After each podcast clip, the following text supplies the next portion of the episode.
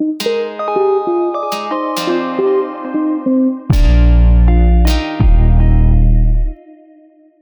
dies ist eine neue Folge von Opalia Talk. Mein Name ist Sabine Gurbiermann und neben mir steht die Eva Pilgram.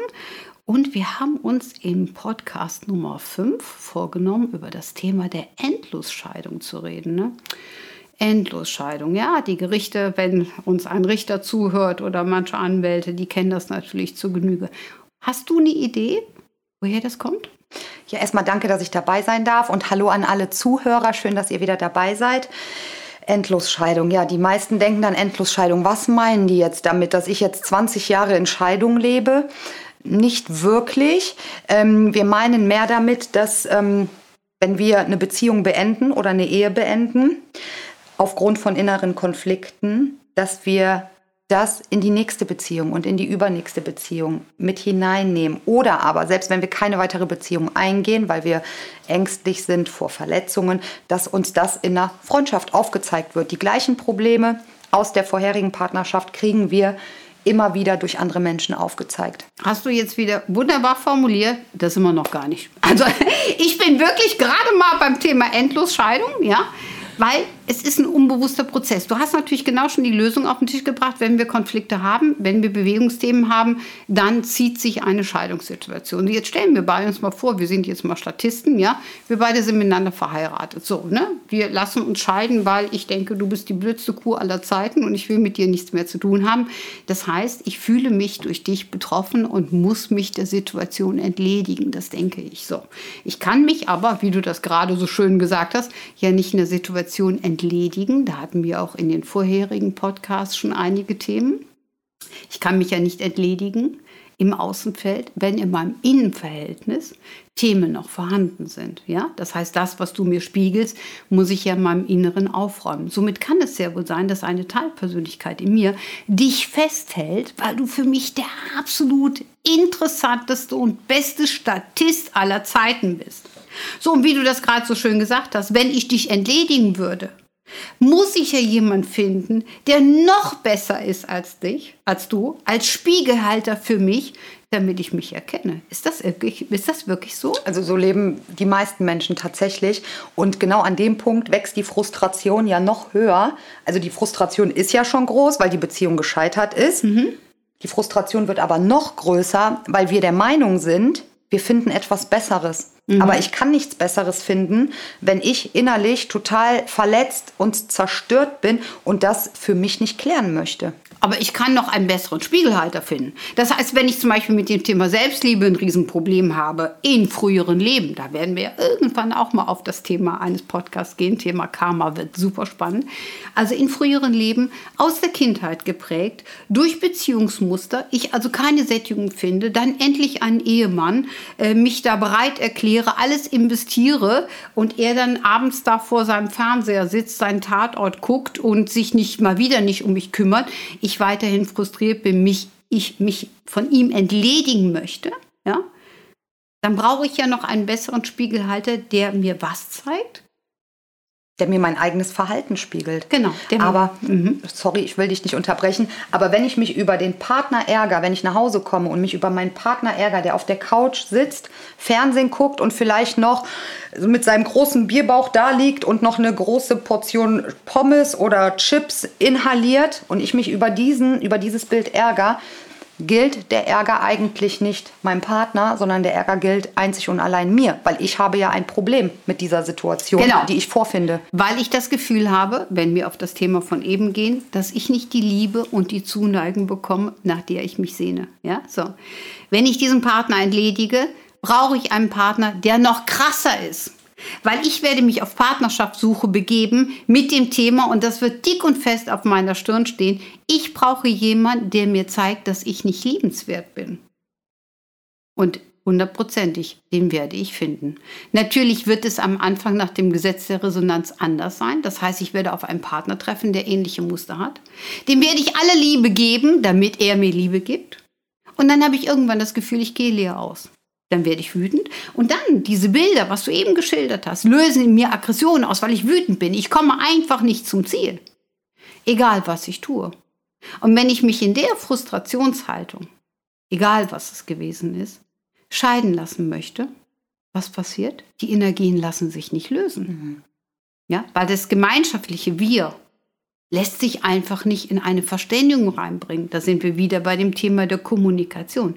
Wie bringe ich meinem Partner den Gegenüber? Wie kann ich ihm das mitteilen, was mir wichtig ist in so einer Situation? Hast du eine Idee? Indem ich offen und ehrlich bin, indem ich in die Kommunikation gehe, indem wir uns hinsetzen und ehrlich und offen darüber sprechen. Aber dieser Ansatz ist ja schon das Problem, weil die meisten Menschen sind ja nicht ehrlich, nicht ehrlich im Außen zum Partner und schon mal gar nicht ehrlich zu sich selbst. Weil sie es oftmals nicht gelernt haben. Genau. Du hast dich viel mit Kommunikation beschäftigt, ich auch. Ne? Wir genau. haben auch Bücher darüber geschrieben, logischerweise.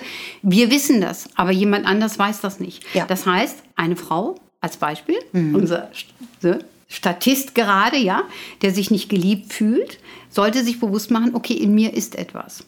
Jetzt kann es natürlich sein, dass wenn diese Person bei uns anrufen würde und wir würden ihr einen Tipp geben, rede doch mal mit dem Partner, dass sie sagt, nein, kann ich nicht, kann ich nicht, der hört mir nicht zu. So, was mache ich denn? Wie kann ich es erreichen, dass mein Partner mir zuhört? Indem ich es vorlebe, indem ich als Vorbild vorangehe, indem ich für mich innerlich, wenn ich merke, mein Partner im Außen ist nicht kommunikativ, ist nicht bereit, auf mich zuzugehen, indem ich selber mit mir selber anfange und meinem Partner das Richtige vorlebe, beziehungsweise das Verhalten an den Tag lege, was ich mir von meinem Partner auch wünsche. Und das wäre zum Beispiel, dass ich auf meinen Partner zugehe und sage, hör mal, wie war denn dein Tag? Wie geht's dir denn? Was war denn mit deinem Arbeitskollegen? Ne? Oder was machen denn deine Füßchen? Ne? Die haben ja gestern geschmerzt, also indem ich Interesse zeige. Stimme ich dir vollkommen zu, finde ich genau richtig, weil nämlich darüber haben wir eine Ebene. Ich zeige meinem Partner, wie ich auch behandelt werden möchte. Ne? So, darüber kommt natürlich eine Gleichheit rein. Wie ist das denn tatsächlich, wenn ich feststelle, ich lebe in einer Ehe, in der ich nicht mehr sein möchte? Was kann ich dann tun? Was sagst du? Ich analysiere meinen Standpunkt. Also ich schaue erstmal, wo stehe ich, wo steht mein Partner, was möchte ich in der Zukunft mit meinem Partner leben. Ne? Ganz wichtiger das, Part. Genau, ganz wichtiger Part. Also wirklich Profiler-mäßig, das, was du auch tatsächlich ähm, wunderbar in deiner Arbeit machst. Ich muss wirklich schauen, Detektivarbeit an meiner eigenen Person leisten. Und dann setze ich mich mit meinem Partner, wenn ich diesen Weg gegangen bin, nehme ich meinen Partner an die Hand, bin das Vorbild und sage, schau mal, Schatz, wie siehst du das denn? Bist du zufrieden in der Situation, in der wir leben? Der Partner wird sagen, nein, ich bin nicht zufrieden. Was können wir tun? Sind wir ehrlich? Sind wir nicht ehrlich? Also Kommunikation in allen, in allen Richtungen ist das A und O. So, und wenn wir das alleine nicht können in der Partnerschaft, was ja manchmal schwierig ist, ja. wenn man es nicht gelernt hat, dann kann man sehr wohl einen Moderator dazu holen. Ne? Man könnte auch uns buchen, wenn man das möchte. Ja, wir gehen individuell auf die einzelnen Themen einfragen. Was ist das Bedürfnis von ihm? Was ist das Bedürfnis von, von ihr? Wo können sie sich verbinden? Und es gibt auch tatsächlich Trennungsgespräche. Also nicht jede Partnerschaftsgesprächssituation hat das Ziel, dass man sich wieder in der Einigung, in Harmonie weiterleben kann, sondern manchmal geht es wirklich darum, Trennungsgespräche zu führen. Weil wenn das über die Anwälte geht, ne, der eine nimmt einen Anwalt, der andere nimmt einen Anwalt, Anwälte verdienen darüber ihr Geld. Das heißt, die bringen ja jede Menge Dynamik rein und die ist manchmal nicht gerade produktiv. Und je mehr wir geklärt haben, je mehr Absprachen getroffen sind, auch bezüglich der Kinder, äh, wirtschaftlicher Verhältnisse und, und, und, desto eher kann man zum Beispiel einen Anwalt nehmen, weil man kann ja eine Scheidung nur über einen Anwalt tatsächlich anmelden, der für beide arbeiten könnte. Weil wenn beide klar sind, kann man das vertraglich regeln. Vor allem Anwalt, man hat das geklärt. Und dann hat man keine endlos geschiedene Scheidungsgeschichte, weil man vorher sich schon hat scheiden lassen. Und zwar emotional. Nämlich, wenn die Gerichte Ewigkeiten mit Scheidungsprozessen zu tun haben, dann liegt es nur daran, dass die innere Entscheidung und die innere Scheidung nicht wahrhaftig getroffen ist. Absolut. Und wie du das so schön beschrieben hast, ist, der Mann nimmt sich einen Anwalt, die Frau nimmt sich einen Anwalt. Das sind schon wieder zwei unterschiedliche Meinungen, die zu den zwei unterschiedlichen Meinungen der Partnerschaft, die ja, die sich ja trennen wollen, noch dazukommen. Also zu den bestehenden Konflikten kommen noch weitere Konflikte und noch weitere Ratgeber, Persönlichkeiten, die wahrscheinlich auch eigene Probleme und Konflikte haben, kommen noch dazu. Und aus einer mittelgroßen Regenwolke wird eine riesengroße Gewitterwolke. Und das ziehen wir in die nächste Partnerschaft, in die Freundschaft, in die Nachbarschaft, ins Arbeitsverhältnis, in die Kindeserziehung und so weiter. Mhm. Da hast du jetzt ganz toll was gesagt, dass also zum Beispiel auch Anwälte natürlich auch Menschen sind mit eigenen Lebenserfahrungen, dass manchmal äh, wirklich passiert, dass ein Anwalt auch seine eigene Meinung reinbringt und dann extrem draufhaut. Ne? Deswegen ist wichtig klare Absprachen, weil auch wenn ich jetzt zum Beispiel in Frieden geschieden werden möchte, Mann oder Frau, egal, einer ist ja meistens die treibende Kraft, ja, ähm, da muss man dafür sorgen, dass nicht eine außenstehende Person noch Öl ins Feuer gießt, sodass das Ganze sich erhitzt ohne Ende, ja. Erstmal ist es wichtig, dass man seinem Gegenüber mitteilt, was man möchte. Und auch, dass man geschieden werden möchte, dass man eine Trennung vornehmen möchte. Und dann alles zu klären. Aber oftmals braucht man tatsächlich einen Moderator, der neutral ist der nicht selber parteiisch ist, die eine oder andere Seite. Je mehr Neutralität, desto besser funktioniert das System. Wir haben ja gerade in unserem Verein Opalia Family, ne, Verein für gewaltfreies Leben, äh, das Angebot, dass man uns natürlich auch in Anspruch nehmen kann über mehrere Sitzungen, wo Klärungen stattfinden bezüglich der Kinder oder auch Trennungssituationen und, und, und, damit über die Moderation wirklich eine Trennungsgeschichte nicht so viel Ballast drauf legt. Ne? Weil wir sind beide Mütter, meine Kinder sind groß, du bist noch mittendrin. Ähm, wenn wir so belastet sind, durch eine vergangene Beziehung können wir gar nicht offen für unsere Kinder dastehen, sondern unsere Kinder bekommen auch diesen ganzen Druck mit und werden somit Scheidungskinder. Ja? Und manche Scheidungssituationen laufen Ewigkeiten und kosten eine Energie. Dann doch lieber direkt gegriffen, weil wir wissen, wenn wir verheiratet sind und wir wollen uns trennen, es wird unangenehm, also muss man sich mit auseinandersetzen. Und je bewusster man das macht von Anfang an, desto einfacher wird wirklich eine Scheidung ablaufen. Absolut. Und nicht nur die Scheidung wird einfacher ablaufen, sondern auch das weitere Leben der Kinder wird einfacher. Wenn die Kinder sehen, okay, meine Eltern verstehen sich nicht, aus welchem Grund auch immer, jedes Kind findet das nicht toll, jedes Kind wäre froh, wenn die Eltern zusammenbleiben, aber das Kind sieht, okay, Mama und Papa wollen nicht mehr, aber die reden trotzdem normal miteinander. Die schreien sich nicht an, die beleidigen sich nicht, die gehen nicht unter die Gürtellinie, die sind wirklich auf Augenhöhe und gehen respektvoll miteinander um.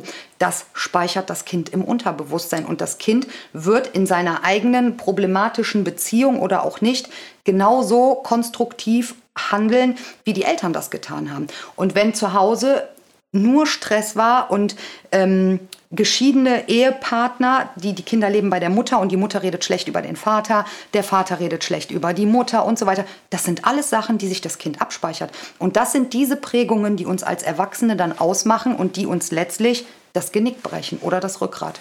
Absolut. Und eine Scheidung, die Ewigkeiten dauert, die ist nicht geklärt. Da brauchen wir, ne, also da habe ich den Partner nicht losgelassen. Ich ja. bin energetisch mit dem noch da oder er präsentiert sich täglich. Das heißt, dann brauche ich mich gar nicht scheiden zu lassen. Wenn ich fünf Jahre lang brauche, um mich scheiden zu lassen, dann kann ich auch noch fünf Jahre mit dem leben. Jetzt mal ganz ehrlich gesagt, ist so. das ist genau dasselbe, ja. Und wie du sagst, auch für die Kinder belastend und und und für alle. Ne?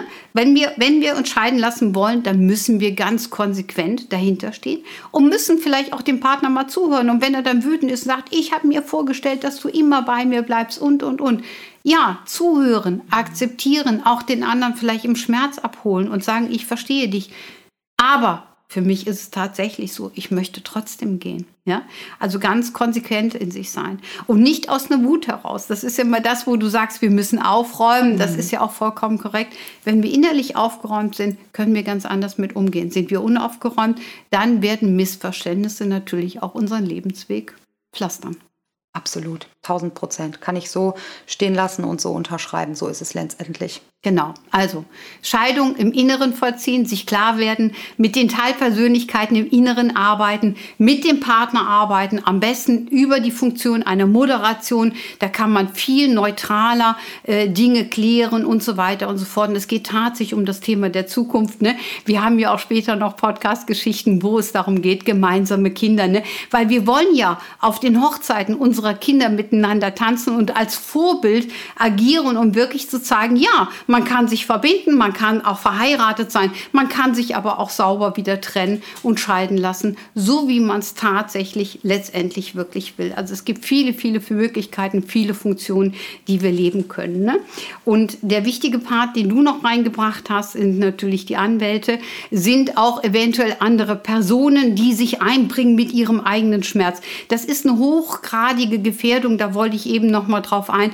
Das sollten wir nicht zukommen lassen, weil auch eine gute Freundin, die selber mit ihrem Partner nicht ganz im Reinen ist, könnte auch Öl ins Feuer gießen. Was machen wir denn abschließend noch gesagt, liebe Eva, wenn wir eine Freundin haben, die gegen unseren Partner, von dem wir uns eh trennen wollen, wettert ohne Ende? Was passiert denn energetisch, wenn wir das zulassen würden? Ja, da sollten wir uns eigentlich auch wieder ehrlich sein und uns diese Meinung nicht einholen. Also das ist meine Meinung dazu. Und ähm, es macht es schwierig. Es kommen ähm, negative Energien von außen auf uns zu, die nehmen wir auf.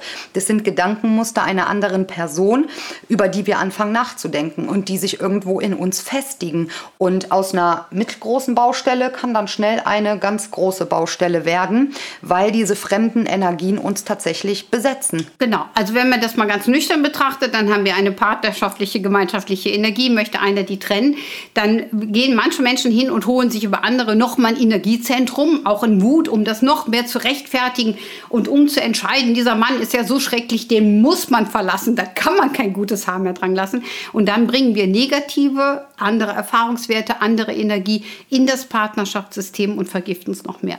Ne? Und das ist genau das, was du eben meintest. Das heißt, eine bestehende Beziehung, die einst aus Liebe geschlossen wurde, sollte auch in der Zweisamkeit wieder gelöst werden und nicht durch Drittpersonen, weder durch neue Partner noch durch andere Personen, die in irgendeiner Form meinen, sich einmischen zu müssen. Ja?